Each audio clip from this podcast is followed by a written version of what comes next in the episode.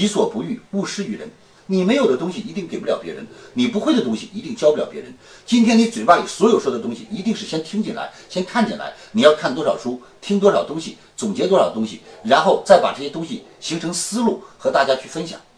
所以，亲爱的朋友们，我们都知道经验是最好的老师，因为在经验面前，我们知道对错；我们在经验面前知道取值；我们在经验面前能看到自己的差距。然而，我想告诉大家，经验是最昂贵的老师，往往有的时候是毕生。有的时候是倾家荡产，有的时候是痛不欲生。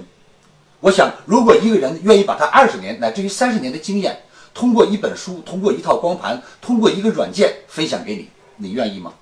你通过一年两年的学习，然后从中领悟、从中对照、从中对比，来找到自己的不足，找到自己的缺陷，来弥补自己，自然我们就可以完成我们的幸福密码。所以今天我想跟各位说，如果你想让自己幸福，首先要有一份自己的事业。